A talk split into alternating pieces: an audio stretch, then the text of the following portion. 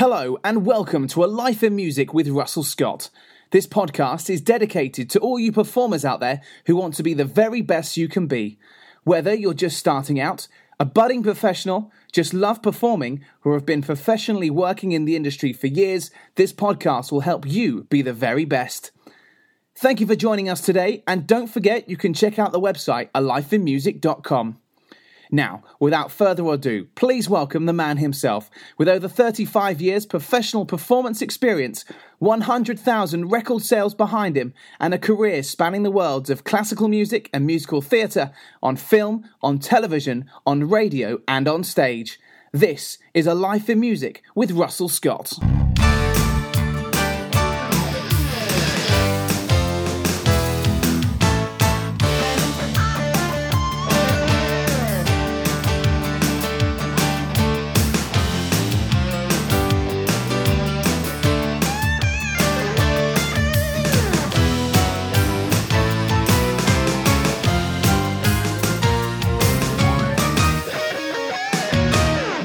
Well, and welcome to another episode of A Life in Music with Russell Scott, the podcast that is dedicated to all you performers out there that want to be the very best you can be.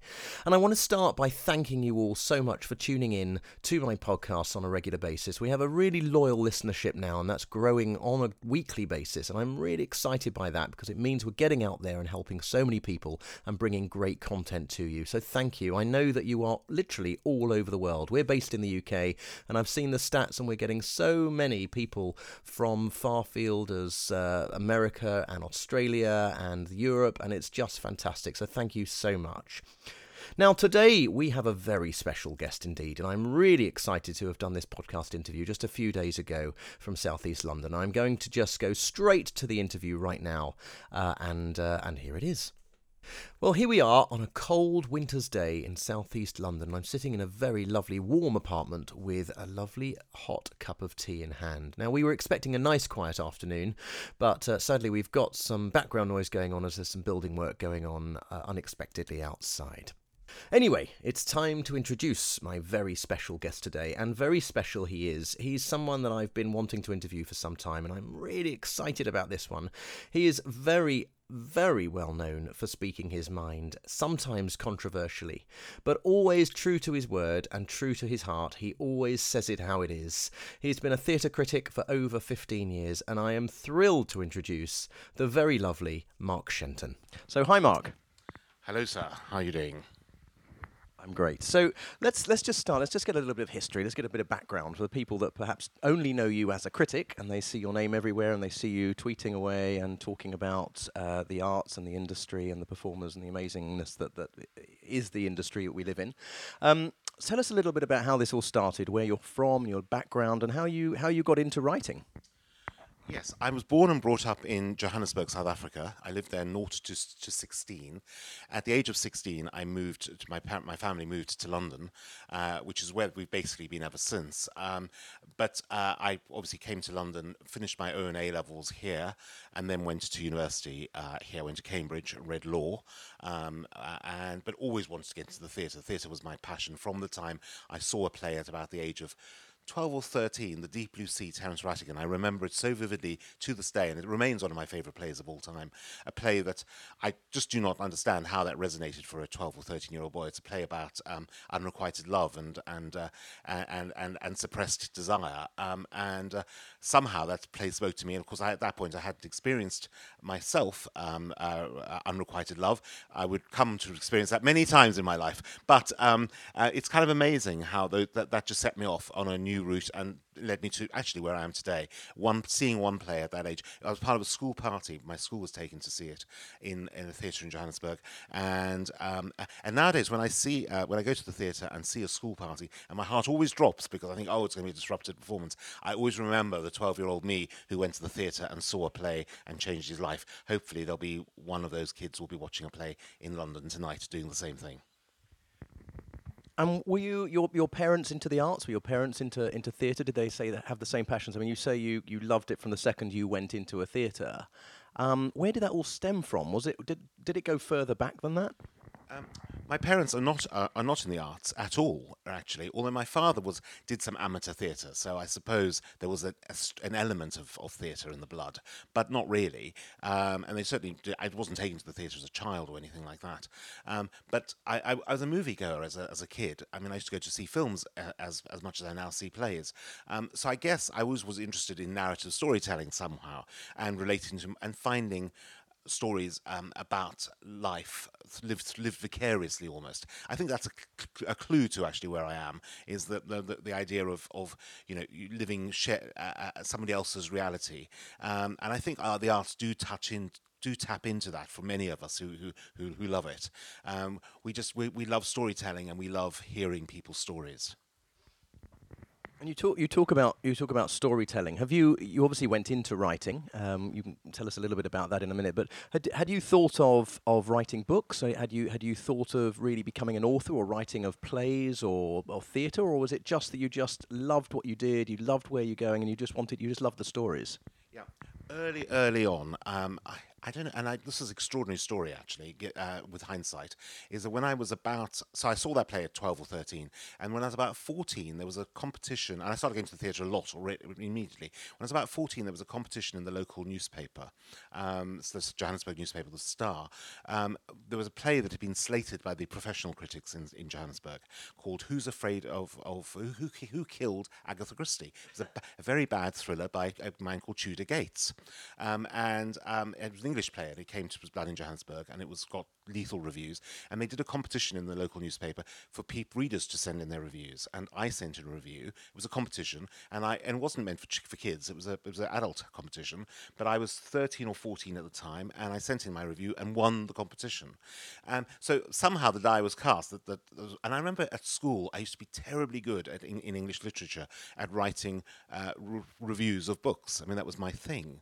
Uh, you know, was, uh, uh so somehow there was something in there that I responded to, and and actually one of the things I now realise, um, uh, going as I go to, I'm, I'm a true theatre addict. I'm an, I'm, I'm, an addict of many things. Coffee is one of them, and sugar's another. But um, I am a true theatre addict, and I go to the theatre between six and ten times a week, on, on, on, by and large. Some of it for work, but a lot of it for pleasure.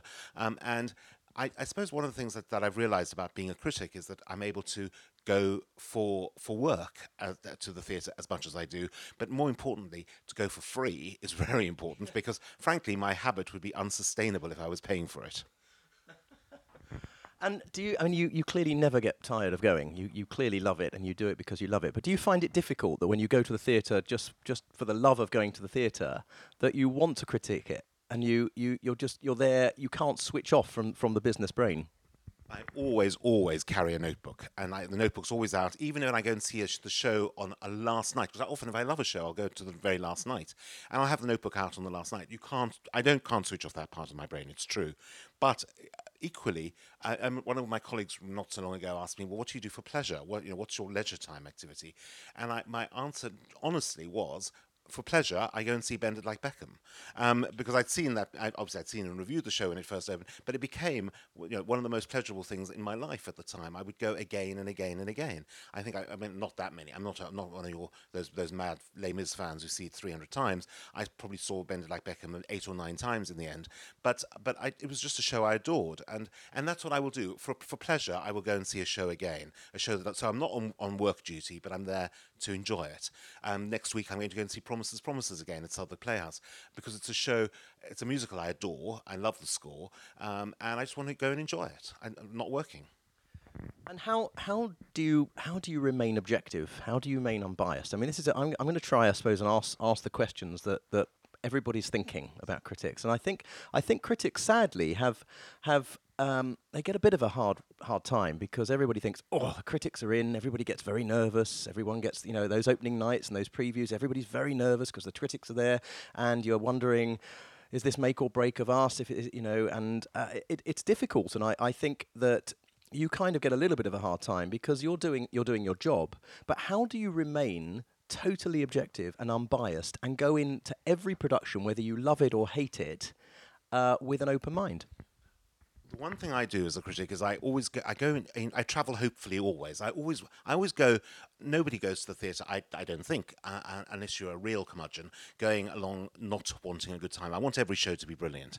Of course, not every show can be brilliant. So I but one has to sort of accept that going in that you're going to be disappointed. Uh, true objectivity, there is no such thing. It's always a matter of opinion, um, uh, uh and and some people some people's opinions count more than others. And I think what happens with critics, which is you know, everybody's now a critic, of course. That's the other thing, is that everybody with a Twitter account or a Facebook account, you know, everyone's posting their own reviews, but some carry more weight than others. And the reason why professional critics have some power, although it's diminished, I think, over the years uh, as social media has taken hold, um, but critics have some power because because they, they have earned the trust and respect of their readership. So, you know, I always think Twitter is sort of the ultimate democracy because people only follow you if you've got something to say. You can't force force anybody to, to follow you, and they, they, they make a choice to follow you. And it's only if you're saying interesting things that they do so.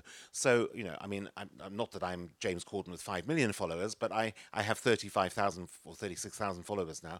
And that's valuable um, because, because 36,000 people think it's worth, I've got something to say. Um, and and, and that, that's a nice feeling to, to, to have. So it's a question of building up trust with, an, with a readership. Um, and, uh, and also, longevity. I mean, the fact is, I've been doing this for quite a while now. Um, I, I, mean, I gave up full. Uh, I, my last full time job I gave up in 2002. I was working in theatre in journalism um, uh, inside, you know, in, uh, for a press agency, the Press Association. Uh, but I gave that up because in the wake of 9/11, I thought life's too short and I can't carry on doing a job I hate. So I went freelance um, and and, and I've been a full time theatre critic ever since. Um, it does mean you have to work really, really hard because the rates have gone down or, or have stayed static for all the, pretty much all that time. And journalism is, in, is going, going through a very treacherous period at the moment. But you know what? Nobody forces me to do this, and I absolutely love doing what I do. So, you know, it's a price literally worth paying. I mean, in the sense that that, that I probably could have earned more if I'd stayed being a lawyer when after training at Cambridge, but and I probably could have earned more if I'd stayed in, in a full time job. But actually, I'm I've never been happier, professionally or personally. And that's something that I I always preach, I suppose, is that if you don't enjoy doing something, you shouldn't do it. You get one life. It is a short life. As cliched and cheesy as that sounds, we do get one chance in life, and we should do what we love. And clearly, that's what you do. And you, you mentioned that you, you trained as a lawyer. So tell me a bit about that. Right. Well, I went to I, I, read law at Cambridge. I didn't go as far as training to become a lawyer. I didn't, didn't do articles or or, or, or, or pupillage for, for to become a barrister. I knew early on that law was not for me. Um, and, and, the only reason I did law at university is because I thought everyone's going to have an English degree, uh, and everyone does have an English degree in the arts. Um, and I thought maybe law would be a bit more practical. In fact, it proved not to be practical at all. Uh, so when I bought my flat, I had to get a lawyer and a professional lawyer to do it for me. Um, but you know, I'm, I'm, sure that law is fascinating for those who, who love it. Um, just as being a doctor is fascinating if you, if if you want to be a doctor. I happen to just love going to the theatre, so I have actually almost found the perfect job. And I, I, have always considered you, uh, I've always considered you a very intelligent uh, critic. Uh, there's always you always have good instinct. I find whether it's you know whether uh, you know not you can't always agree with everything everybody ever writes, um, good, bad, or indifferent. But I do have a huge amount of respect for you um, as a critic, and I do think you have good instinct. But what I'm interested is that that's not all critics are like that, and some critics, as you say, you know, you have tens of thousands of followers. Some have much much more than that. But do you think some critics write things for effect? Rather than actually to, to help? Um, motives of critics are very interesting. I mean, obviously there are there are and have been. There was famously uh, in in New York there was a famous critic John Simon who used to write the most lethal personally wounding copy imaginable. Um, it was very funny to read indeed, but it was so vindictive, and, and you know, and, and of course, you know, you can. There's, there's nothing more entertaining to read than than a, than a review full of gags and full of put downs. Um, but uh, his famous review of, of um, which I can quote verbatim, uh, of, of Diana Rigg. Diana Rigg appeared naked in a play on Broadway called Abelard and Heloise, and he said of her that she was built like a brick mausoleum with insufficient flying buttresses. Um, so, it, it, you know, those sort of lines are, are, are, lovely to read and probably not lovely to receive uh, in Diana Rigg's case.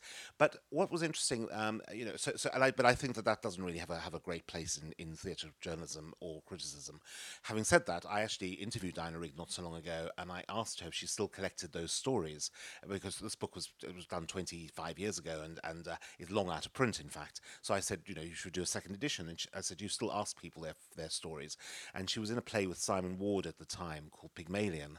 Um, uh, who's, he's, Simon Ward is no, alas no longer with us, but not bef- not long before that he'd done a a, a, touring production of Madness King Charles, King George III, the Alan Bennett play, um, and he ha- he said he told Diana that uh, he just had a review for his performance in that from a critic who said that he looked like a permanently perplexed Anne Widdecombe, and and and as Diana Rigg said that, I said, oh shit, I wrote that line.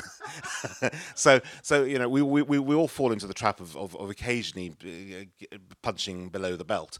But you know, having said that, that wasn't malicious. It was just, uh, it, for me, it was just appropriate. And another ten thousand Twitter followers. I think I think there's this perception then that uh, for audiences that uh, actually what I'm what I'm quite interested. I'm going to sort of uh, move around here a little bit. Is that is what what power critics feel they have over a production because I think there is this perception, certainly from uh, producers and from a cast that you know you're reading the news the following day after opening night. You're reading the reviews, and basically, if you've got great reviews, three star plus, you're you're going to be okay.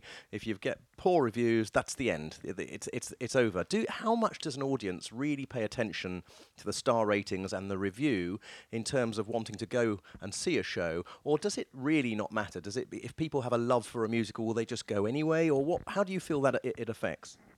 Best example of the power of critics, frankly, is "We Will Rock You." Um, it, it, opened uh, to some of the most lethal reviews in in, in history. Um, um, I mean, it, it, famously, the Telegraph says said this is prolefeed at its, at its worst. It can be summed up in two words: rock bottom. Again, I'm quoted verbatim because I've I, it's a great review and I rem- remember it well. There's memorable memorable bad reviews. You just remember remember them forever.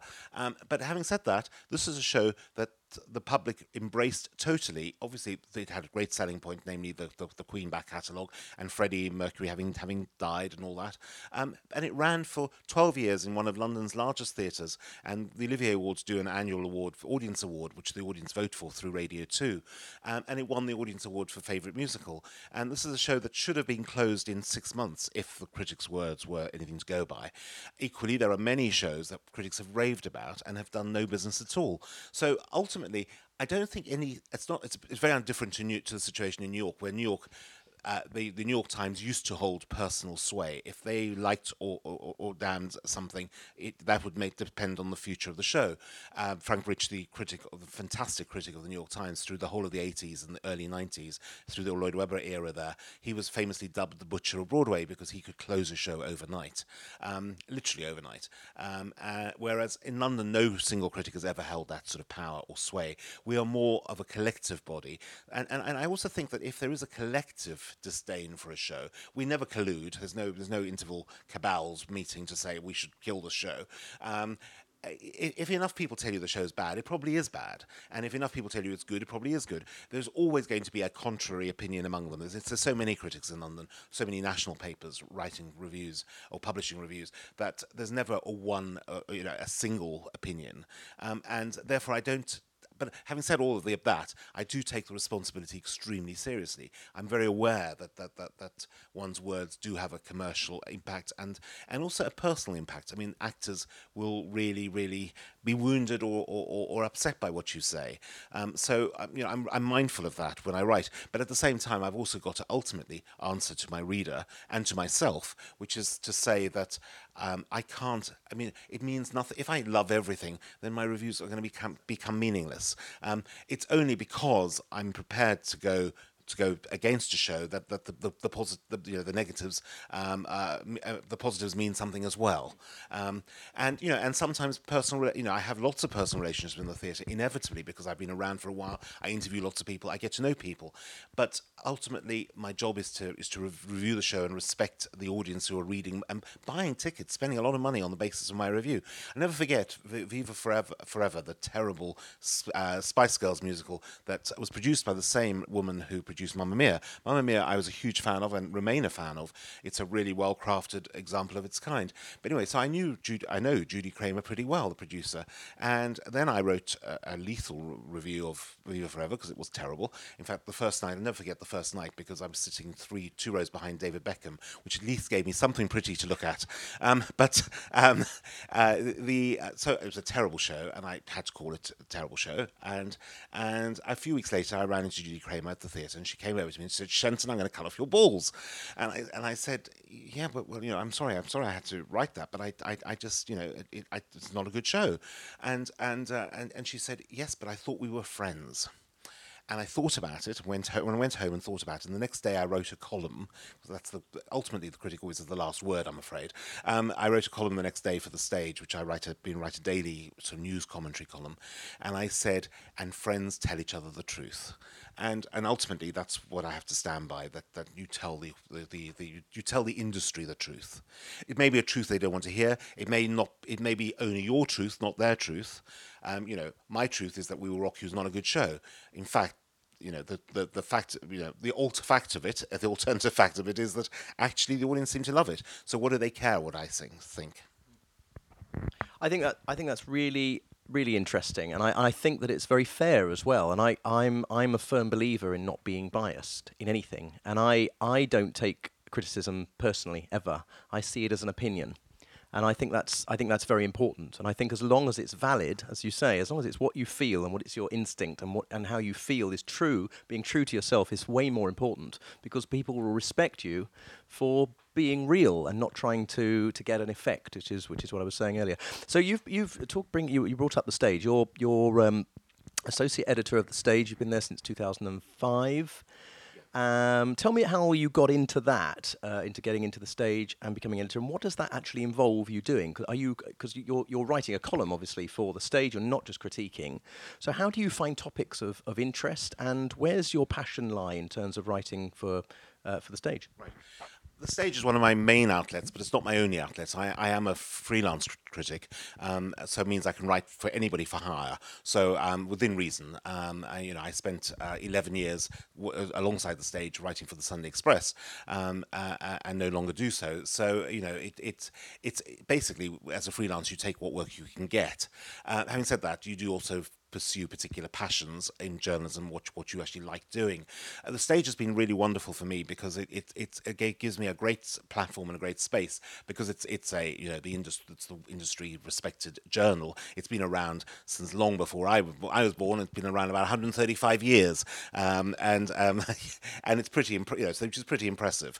Um, and, and, so therefore I'm part of a sort of long history of of uh, of tapestry of British theatre as a result. Um, what I do, I'm joint lead critic with um, chief critic with uh, uh, Natasha Tripney, who's the reviews editor, and we carve out the main reviews between us.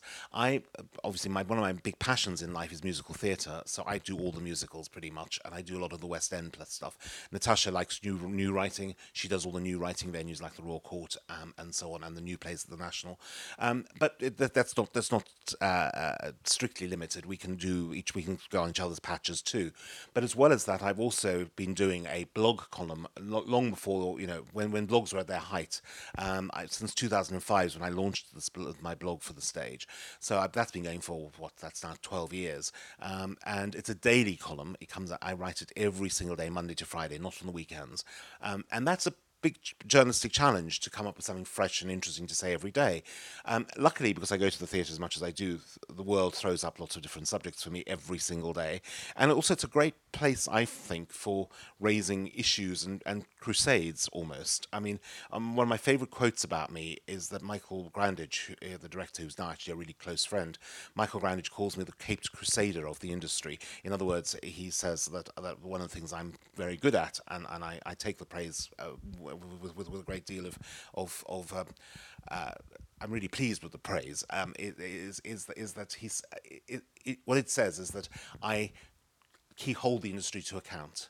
Um, and that will be on things from from um, the restoration charges. For instance, West End theatres all charge you uh, one pound fifty, two pounds a ticket or restoration charge.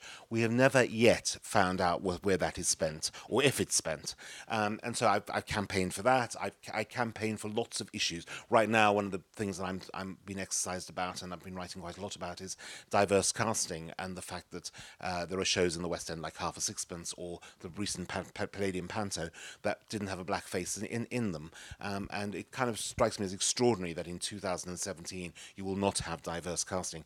Um, the uh, I mean, theatre is not a realistic medium. The the absurd uh, Julian Fellowes, who wrote uh, Half a Sixpence, uh, Lord Julian Fellowes, who obviously lives in a parallel universe, he he, he was on he was on the radio um, saying how uh, I, he said I can assure you that there were no black people in Folkestone in 1900. To which my response is, but nor were there people running down the street playing banjos. Um, uh, I mean, the fact is that that you're writing a musical. Musical theatre is not realistic musical theatre, however, should reflect the world we live in today. And and so I, diverse casting is a really important um, um, thing that we, the industry totally needs to address.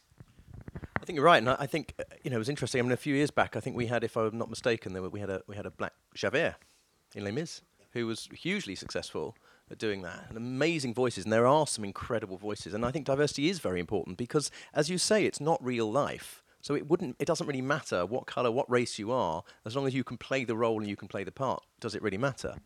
Yeah, I, I, wrote a column about this this very subject this uh, last week, and um, Billy Elliot, which opened uh, uh, obviously based on the film, but the musical has been has uh, has had has had like several Black Billies, um, and yet it's it's based on real a real life event, 1982, the miners' strike in uh, in in in, in uh, uh, Easington um, in, no, in the northeast, um, and uh, uh, the according to the population census, which I looked up, Easington uh, in 19 in 2001, I think, had a 99.2 percent uh, white population, so hardly any black people there at all.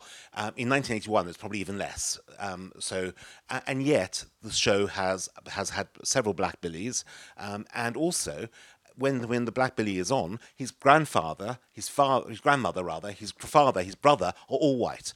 It's it's completely accepted. The audience don't don't bat an eyelid. So this absurd argument that you have to have some kind of realism in the theatre, it's it's insane. Going on to on to producing, I mean, have you? Uh, sometimes you th- you know you, we wonder whether critics are actually the best judge of whether something's going to be great or not great based obviously they have these opinions and they go to you know you go to huge amounts of theatre have you ever thought of producing yourself I've often thought that uh, that producing would be a good default position, and actually, quite often, um, quite a lot of critics uh, end up working in the theatre in some way or another. Um, Kate Bassett, who used to be the Independent Sundays critic, she's just got a new job right now as dramaturge at, uh, at, Ch- at Chichester Festival Theatre. So she's like, well, literary manager. So she's going to look after finding, helping them find new players. Um, I've been tempted. I would be tempted by that. I have to say. Uh, having said that, I think it would tie my hands a bit too much at the moment because I'm I just love doing what I do still. Um, but uh, whether or not we have the right taste, I'm not sure um, because it's always a punt. I mean, who knows what's going to work? If if, if we knew, if everybody knew what would work, Cameron Mackintosh, we'd everybody would be Cameron Mackintosh, and Cameron Mackintosh wouldn't have produced Betty Blue Eyes. Um, if everybody knew what was what, what, what would work, you just don't know. It's always a crap game.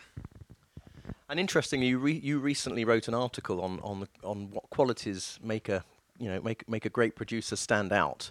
And it's so interesting because I was only talking to somebody recently about the, the, the diversities of producers. Being you're either a producer that just concentrates on the commercial aspect of investment and go out there and get investors, or put the money in yourself, or whatever you do to try and make a production happen, or you're what I would call well what I am, which is a, a creative producer.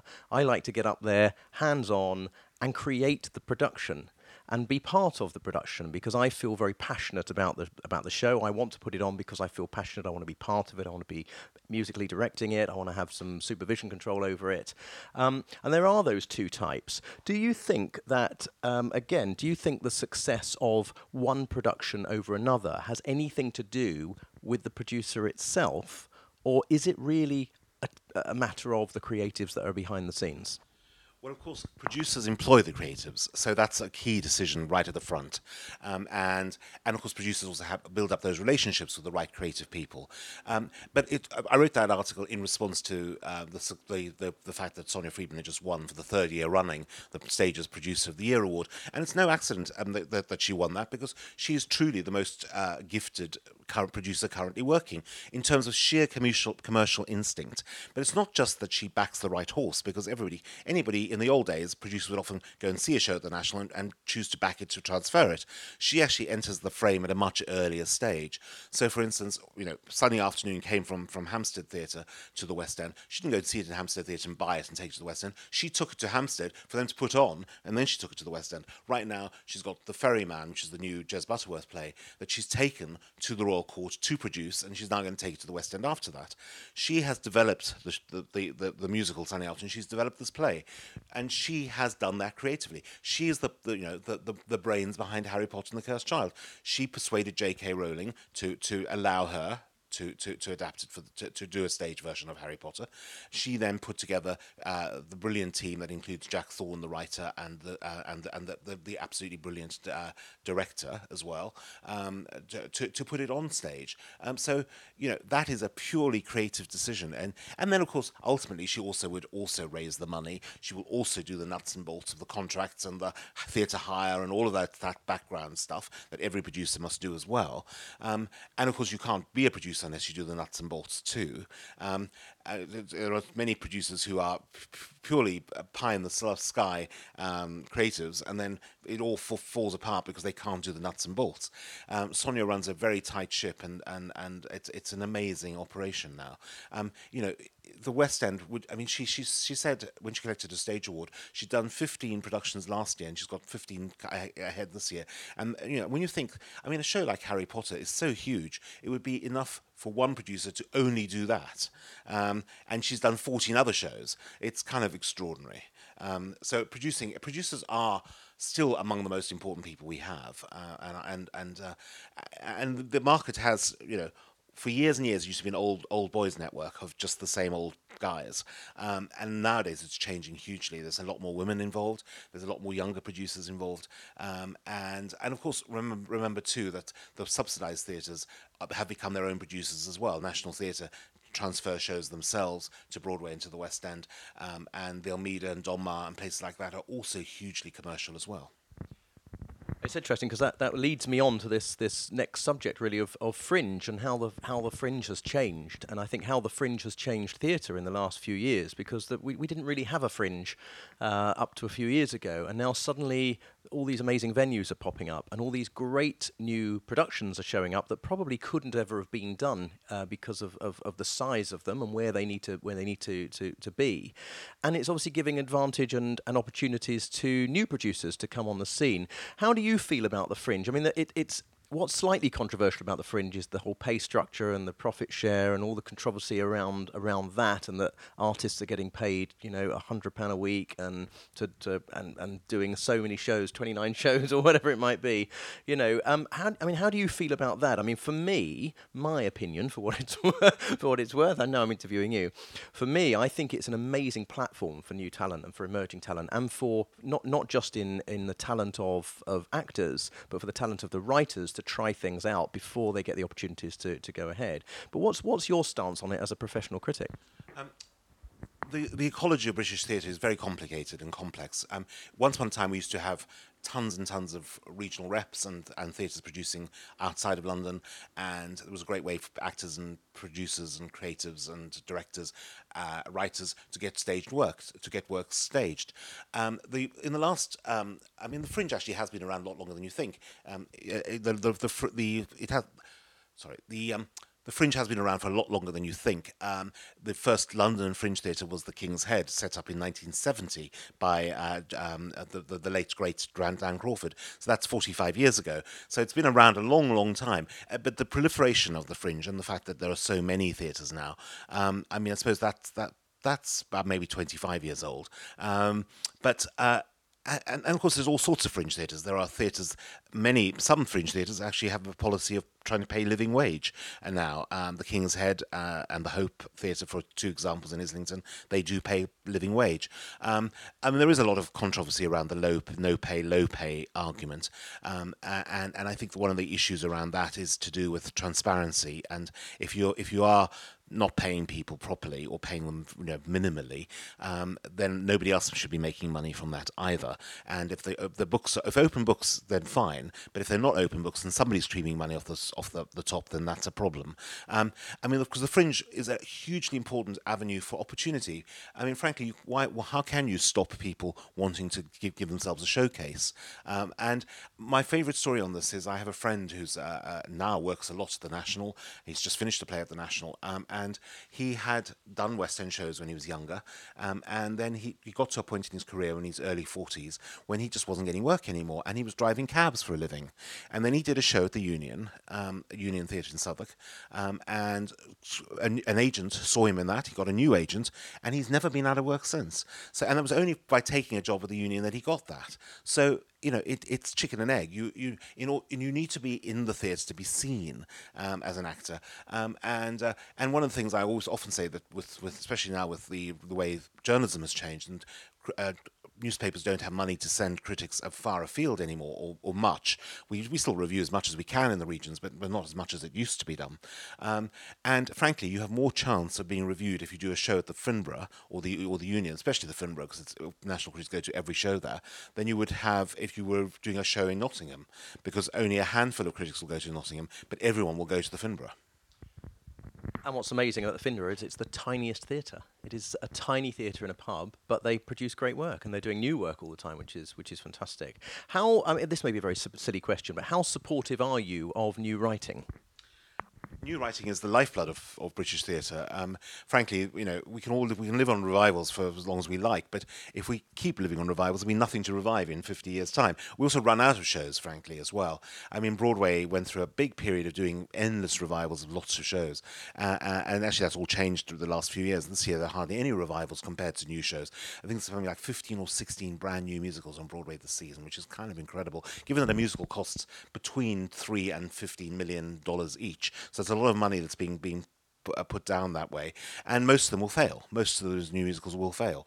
But but new, new writing is so important because um, that's how you get the the the next we need to tell the stories of today, and, and that's partly what new writing does. But music, for, in musical theatre terms, which is a form, a genre I love, um, and a lot of musicals fail, but uh, when they succeed, my God, do they succeed? I mean, Hamilton is a passport to mil- gazillions of dollars. I mean, it's it also is a fantastic musical. So it's changing the form, but it's also making a lot of money.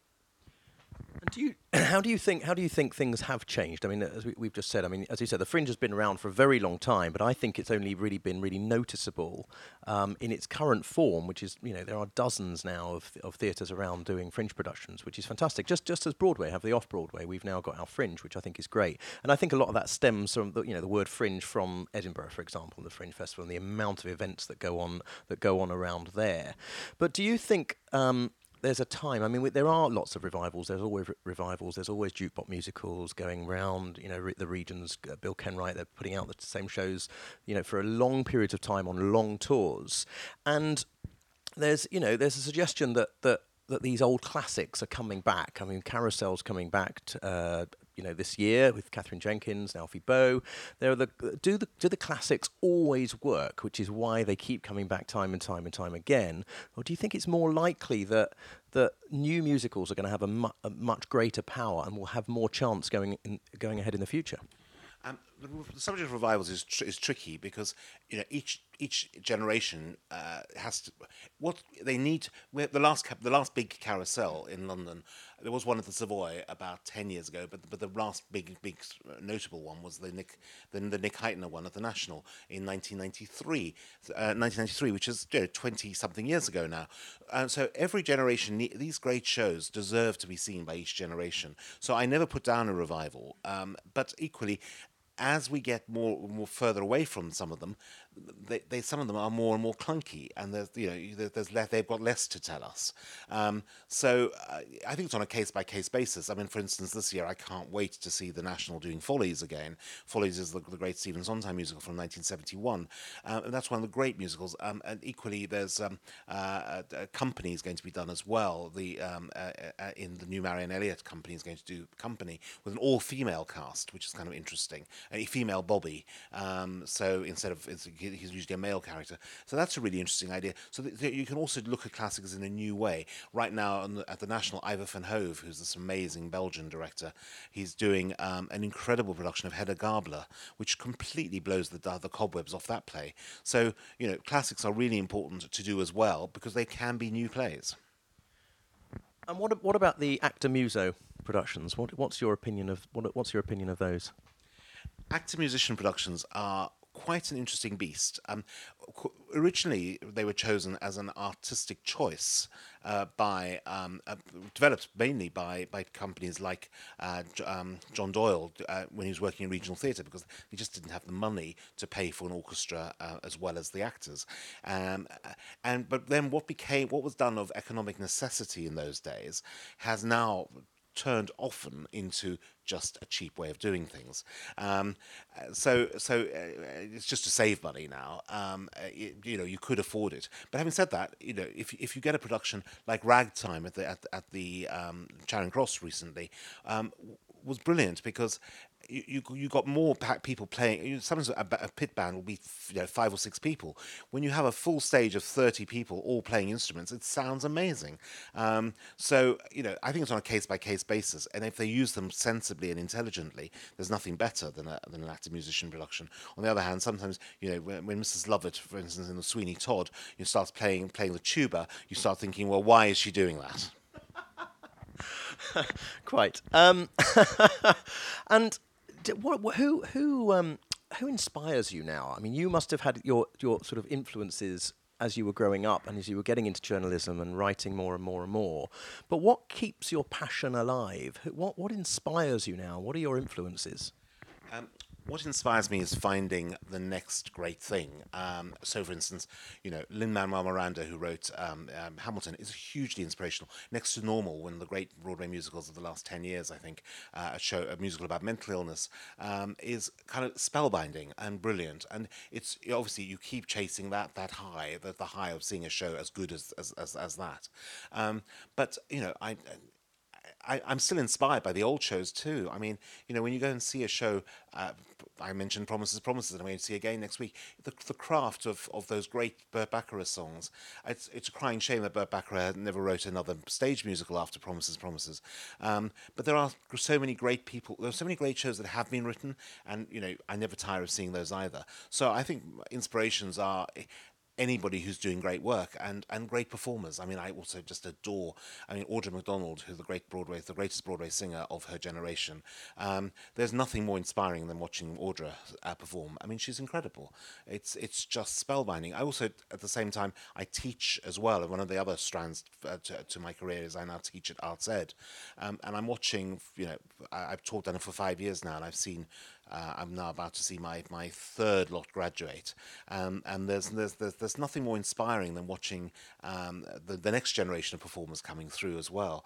I mean, one of the, the students I taught um, in his first year, he graduated last September, and four days later he was on a plane to New York to take over as the alternate Elder Price on Broadway in the Book of Mormon. That's thrilling, thrilling. Now, I had a very tiny part in his education, tiny, but I still feel that I've passed the torch a little bit. And I think one of the great things about teaching, as I do, is is is you feel like you're inspiring others, and you feel like you're helping others to, to be their very best. Do you ever get? Tell me a little bit more about the teaching and what and what you do within that. But but also, what um, at what point do you get nervous? Because I think as a critic, you're you're in a way a kind of performer as well. You're performing with your you know it's an art. Writing is an art, at what point do you get nervous? Do you get do you get nervous perhaps when you're just about to submit something and you're pressing that button to publish, or it's going to go onto Twitter and someone's going to suddenly see what you've just written about their production? At what point do you get nervous? Uh, you can't afford to be too nervous about all the stuff you put out there because I mean at the same time you have to be you totally be responsible for it and I and own it. I always think if critics give criticism, they have to be able to take it. And and one of the things I'm, I'm you know I'm not shy of taking criticism um, for for that reason. Um, uh, but uh, ner- nerves. I mean, only once in a blue moon do I do I truly get starstruck if I'm interviewing somebody. Uh, I never forget the first time I had to interview, and I've now interviewed her three times. First time I had to interview Angela Lansbury, I was like shaking because she's such a legend. Um, but um, but actually, by and large, uh, you know, I'm not intimidated by that because I'm doing a job and they're doing a job. Um, in, in terms of n- not not when I'm reviewing. You can't afford to have nerves when you're reviewing because you have to be confident that you're going to come up with something. One one thing I I, I often think um, I sometimes sit down at the computer and after a first night and have no idea what I think feel about a play sometimes because it hasn't gestated yet in your head and you just start and the, the act of writing the review forms your opinion. Um, and, and, and it's a really interesting discipline. So so I I'm, I'm never I, ne- I never sh- I never find myself short of a thing to say. that I can believe. Um, and you, men- you mentioned your teaching. I just wanted to just to, to, go on about that a little bit. Tell us, tell us a little bit about, about the teaching you do at Art, Arts Ed, because as I said, that's that's something inspiring, inspiring young people. Yeah. Um, I, I, teach at other places too, but Arts Ed is the place where I do most of my teaching now. Um, and um, and I, I teach uh, for five years now. I've been teaching the first year musical theatre students, their first first term and their third term. I teach them uh, a very basic history of musical theatre. Um, it's called contextual studies, and I what I try to do.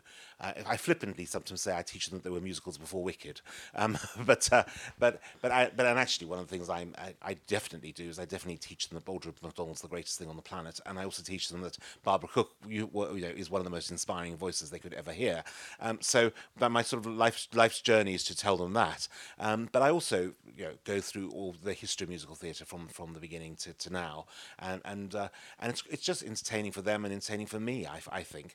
Uh, I also teach the acting students, and I with acting students, you I can't obviously teach the history of world drama because that goes back a long, long, much further than musical theatre.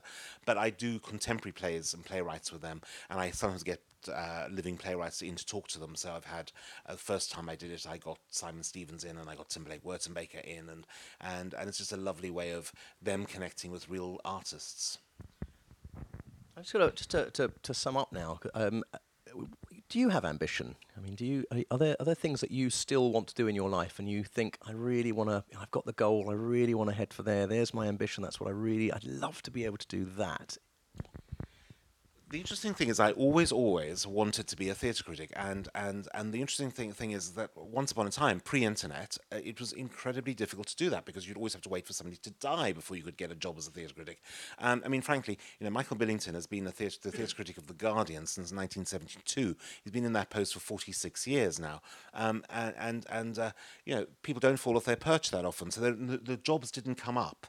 And then, of course, the world changed with the arrival of the internet in the late 90s, and and and then many more opportunities to be critics emerged, um, and I was probably a beneficiary of that a bit because I early on I wrote to write for the for What's on Stage and and uh, and and, and have, in, online journalism has been a major spur of my career as well.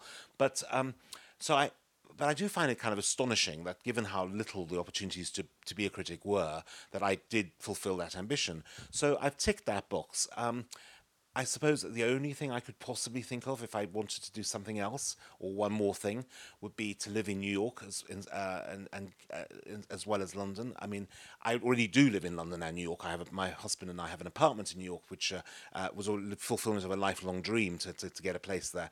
But but I mean, actually go and live there and work there. I I, I just basically it's just a, a glorified um, holiday destination. Um, and um, and and but but you know what. I, I, think I'd miss London too. So I think I kind of have the best of both worlds now. I, I live in London, but I go to New York a lot. Mark Shenton, thank you very much. Thank you. Well, there you have it, the great Mark Shenton, and a great interview it was. It was such a privilege and honour to uh, to do that interview, and I'm so grateful. So thank you so much to my very special guest. Don't forget to check out the website at www.alifeinmusic.com and to subscribe to the podcast. And please tell your friends about it. The more listeners we get, the more great content we can get to you. So thanks again, and don't forget, be your very best.